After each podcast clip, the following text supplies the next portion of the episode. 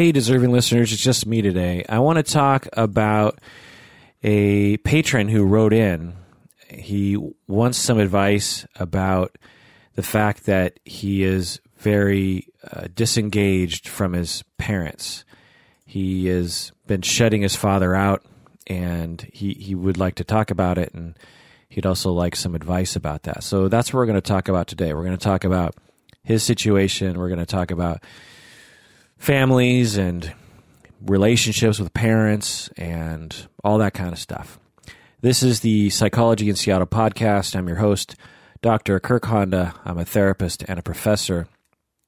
The patron writes in and says, Dr. Honda, I would like to ask you about something. A few years ago, when I was 22, my parents divorced and I tried my best to remain cordial with them.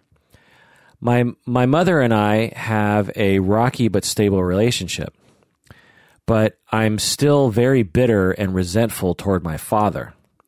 He was the one who initiated the divorce, and my life took a nosedive afterward because they couldn't provide financial support anymore. Looking back at my childhood, I feel like we were never a family, just four people living in the same house. They weren't abusive in any way, they put a roof over my head, fed me dinner, etc. But there was never an emotional connection. My parents fought a lot, but it was never it was never a blatant it was never blatant or aggressive. But they did fight a lot. It was more like subtle jabs at one another. So, at the end of my senior year of college, which also coincided with my brother's first year in college, they filed for divorce. I was in school at the time and was pretty much out of money. I had no other choice but to move home. I had to witness my parents fighting all the time. I just hid in my room and played video games. I had a lot of trouble finding consistent work at the time. It was really depressing. I think my father finally realized the error of his ways and would visit me every now and then and give me some money to help with rent and stuff like that. A lot of my friends were very busy with their own lives and their careers, and those that did reach out, it was brief. I was very isolated from my friends. In the end, frustration and anger just chipped away at who I was, and then I just altogether stopped responding to my dad's texts and emails. Then one day he asked if I was okay and if I was receiving his messages. I finally exploded on him and blamed him for everything bad that had happened in the last two years of my life, and I told him I did not want to see him again. I forgot what I said exactly, but I do recall his responses being genuinely surprised and dumbfounded by it all.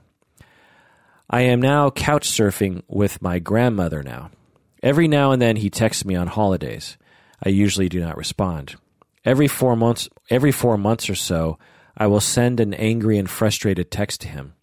He tries to apologize just without saying what he's sorry for. End of email. All right, well, let's summarize what you're saying.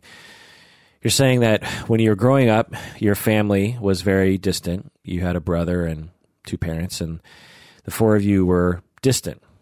And you also tell me that there was ongoing tension in your parents' marriage as you were growing up. You also told me that your parents waited until both of the boys were out of the house before they divorced, and then they divorced. It all, you also seem to be saying that the parents were supporting you financially while you were in school, and upon being divorced, they couldn't afford to support you anymore, which made it so that you ended up couch surfing essentially. And your life took a downturn, your friends drifted away, and you blamed your father for the turn in your life, for the nose, for the downturn in your life. And you cut off your father. You you disengage with him. So, first off, I'll just say it's clear, patron, that you are suffering, and I can hear it. You you feel demoralized. You feel like there's no hope. You feel isolated. Your friends aren't responding to you. You you feel like your parents aren't helping, and you're lacking in confidence. It seems about getting a job having a fulfilling career. And I can hear that, and that's that's uh, that's a struggle, and I I respect that. I acknowledge that. And I hear it. And that's real. And, and I'll get into more later in terms of what you might be able to do to to uh, reverse the trend.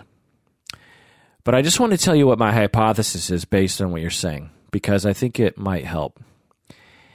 And also, before going into this hypothesis, I have to say I have no idea really who you are. And if I really got to know you and your family, my hypotheses would be much more sound and based on actual data. So, but but I feel like I feel compelled to just hypothesize a little bit here because because I think it might help.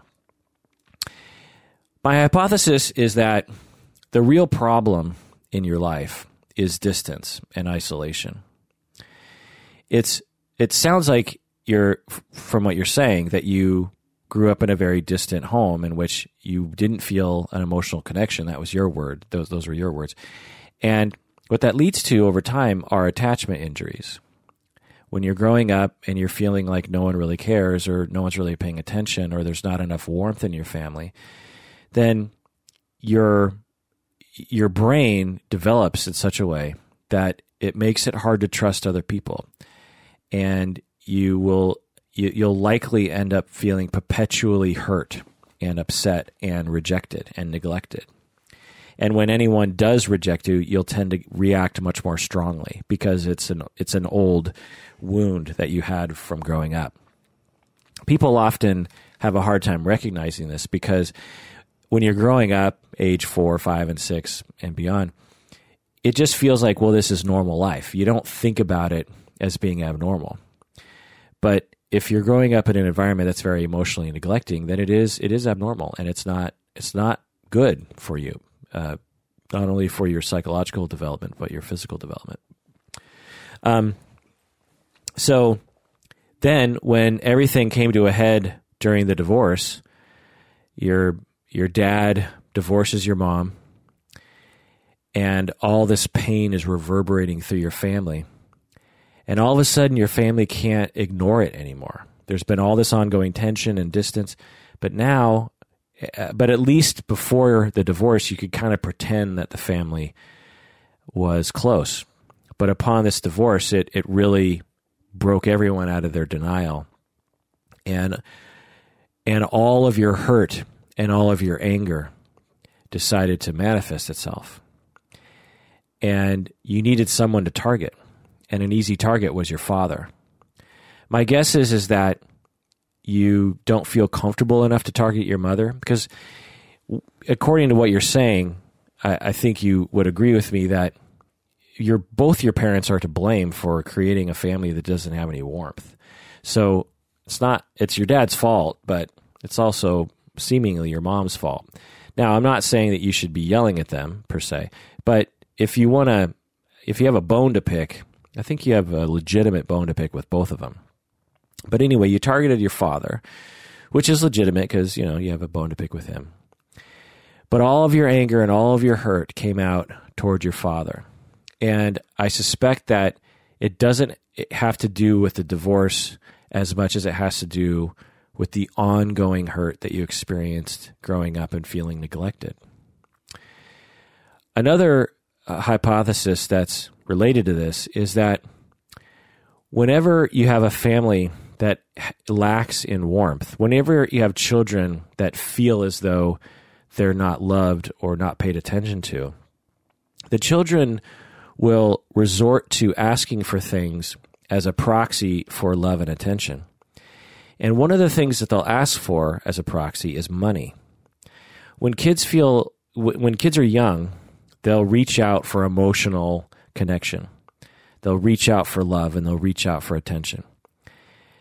When they don't get that, then the kids start turning, they start asking for money. So kids, when they're young, they'll reach out for love.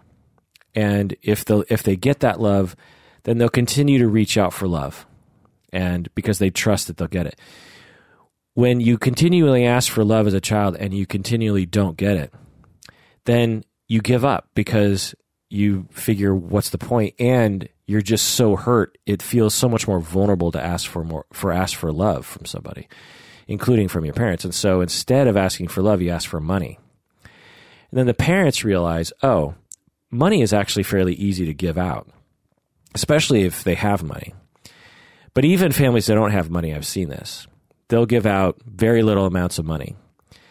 And what ends up happening is the families end up becoming ex- like almost obsessed with the transfer of money. You'll hear kids talking about, you know, my brother got $5 yesterday and I only got $3. You know, you'll hear these very petty arguments about who's getting enough money and what someone deserves in terms of money and you bought me a gift last Christmas that wasn't good enough, and now you know there's, a lot of talk about money.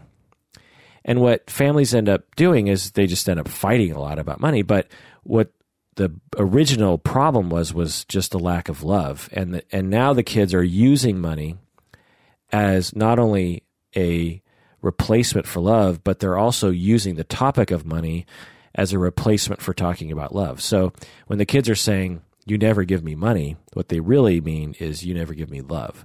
But they but they don't know that consciously possibly. And also it's just a lot easier and less vulnerable to yell at someone about money than to yell at someone about love. And so i suspect patron again you know it's a lot of speculation here. I suspect that this might have happened in your family because i've seen it before. And so when they couldn't give you any more money because they were going through a divorce you were left facing the realization that not only are they going to stop giving you money, but you you also are faced with the realization deep down that they never gave you love and they never gave you enough attention. And so all all of those hurts and all those attachment injuries and all that pain came out. And you uh, again focused on money you were looking at your dad and you're saying, I hate you because you're not providing me with money. So that's my suspicion. Because money is important, of course, but a billion times more important is love. And so when we feel that hurt as you feel, I suspect deep down it's because of the lack of love. So that's my that's my hypothesis. Now, what I'll say is you're clearly isolated. And so I think one of the problems here is that obviously you don't have any support or anyone close to you. Uh, you, uh, you, know, and, and that's going to make anyone bitter. That's going to make anyone angry. So I recommend you continue reaching out as you did to this podcast, as you did to me. Uh, I also recommend you get a therapist, obviously. Also, I recommend you try to connect with a friend. Choose one friend that you know that that you feel like you can trust the best. And really sit down with them and tell them how you're feeling and tell them look i consider you to be a good friend and i'm feeling really alone right now. And it would be great if i felt like i could just talk with you or call you or we could or we could just hang out every now and then. And i just need that distraction I know you're married. I know you have a job. I know you have kids, but if we could have that, that'd be great. Uh, most people, if you say that to them, they not only will follow through, but especially if you pick well, but they actually will feel very good that you picked them. Out of all the other friends that, that you could have picked, they, you picked that person because you believe that person to be a nice person. And when someone chooses you like that, you tend to take pride in it and you tend to want to provide. And so, uh, so I recommend doing that. What a lot of people do is, you know, they'll text their friend, "Hey, you want to hang out tonight?" Or, "Hey, what you doing? Let's let's do something." You know, and that's fine, but that's a far cry from what I was saying earlier in terms of, "Hey, I'm going through a tough time. I, I need someone to talk to. Could do you mind being that person?" So so that's what I recommend. And then you have to cultivate that relationship. You have to make a an effort to keep a relationship consistent, which which means a lot of different things, like you know frequently contacting that person. It also means putting up with their bullshit when it emerges, when they reveal their dark side, you have to cope with that. You can't run away. So that's another thing. You also have a brother who has been through a similar situation as you have. So maybe you could connect with him. You know, we're all alone in this life and we're all suffering. And if you reach out to people, my guess is, is that they'll respond. But you have to trust that. And it will do a, do you a lot of good because I what I'm hearing is a lot of isolation, which is can't be good for the soul. The other thing I'll suggest is family therapy. I'm a family therapist, and occasionally adult people will bring in their parents. You know, you're 20, 24, 25, 26, or whatever. If you brought in your parents, that's family therapy, and it's not a very common request. Eh, you know, family therapy usually involves children and parents, but occasionally I'll get adult children and their parents, and, and I'm here to tell you a lot of good can come from that. Imagine sitting down, you and your parents, maybe even your brother, and just talking it out over the span of six months. Every other week, you meet for an hour and you just communicate, and a therapist helps you communicate. Imagine what could be done with that. It'll, it would be the best money you would ever spend in your life. Even once a month for six months, you know, six good hour long sessions would just do wonders. So I recommend find, finding a family therapist. The last thing I'll say is that you you seem to be thinking as though uh, in because I didn't read your entire email out on the podcast and other other emails that we went back and forth together. You you were saying that you felt bad that you were so angry at your dad and you felt bad that you had you had rejected him and that you cut yourself off from him. And the thing here is is you can do what you want to do. There's there's no right or wrong to that. If you feel like in the end you just don't want to have contact with your dad because you're so angry and so hurt, then that's that's your prerogative. That's absolutely your right. And so don't feel like there's a right or wrong answer to that one. You know, you're you're a grown man now and you can make those choices. Uh, on the other hand, what I'll say is is that um, I suspect, strongly suspect, that there's a way that you, possibly with some help, can change your family systems in such a way in which everyone wins. Uh, if, if, for instance, if I was your family therapist and all four of you came in, one of the things that I'd be doing would be to have people air their grievances uh, over time. The other thing I'd be doing is trying to help people understand that everyone is trying to love each other and everyone is trying to get love. I, I strongly suspect that your parents, including your dad, really, really wants to connect with you and really wants to have you know that they love you and have you know that they care. I mean, that's why your dad keeps reaching out. Now, it's a he might be doing it in a feeble attempt, but a long time ago he could have just walked away, right? But he, because he's a dad and because dads love their children, he's trying. And so now I'm not saying that you're supposed to give in to that. That's you know that, that's your choice, but over time, or say over the next five to ten years, because that's how long these kind of things take. I suspect that there's a way that if you did it right, not only could you get apologies from your parent, you know, them apologizing to you for things that they did, particularly for emotionally neglecting you as a child. Not only could you air your grievances and get a lot of things off your chest, but in the end, you could find that you have a, a deep, loving, mutually caring relationship between you and your parents. I have absolutely seen that. In some ways, you might even, you know, there's a there's a possible narrative to this in 10 years in which you look back at this time and you really thank your father for divorcing your mom because it woke your family up and made you face your problems for real and gave all four of you an opportunity to break free of the chains of where you'd been for two decades and create a brand new family system. One, one that is more communicative, one that is more caring, one that's more trusting, one that has routines that involve back and forth communication. You could start that ball rolling by instead of texting with your dad, just have a phone conversation. Let him have it. Tell him how you feel. And give him a chance to respond. And maybe he doesn't respond well, but deep down, he loves you in all likelihood, and he wants to do right by you. And so, and deep down, I think you want him to love you because, like, as with all fathers, that be, all fathers love their kids except for psychopaths. There's a small percentage, but but all non psychopathic parents love their kids.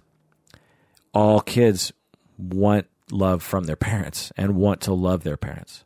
And so there's a chance. Now, it'll take time. It's not just one conversation. We're talking hundreds of conversations that, that will likely need to occur. But think of the think of the benefits to that. Not only would you rid yourself of this of this monkey on your back about you know what to do about your father and feeling angry and resentful and bitter and guilty for having cutting them out of your life but the healing process that that would facilitate in your own psyche in your mind will make it such that you'll be able to trust people more you'll react better to slights from your friends you'll have better self-esteem you'll have lower depression of course i can't guarantee those things but I suspect that those are results that are possible. So there's so much fertile ground there. It takes work, it takes actual work, but it's not hard work like climbing a mountain. Emotionally, it might feel like that, but it, it's just having conversations. Just call your dad on the phone and have as honest as a conversation as you possibly can and just keep doing that. That's what I would do if I was your therapist. I would just try to facilitate honest communication. If that means you being angry, then that's what it means.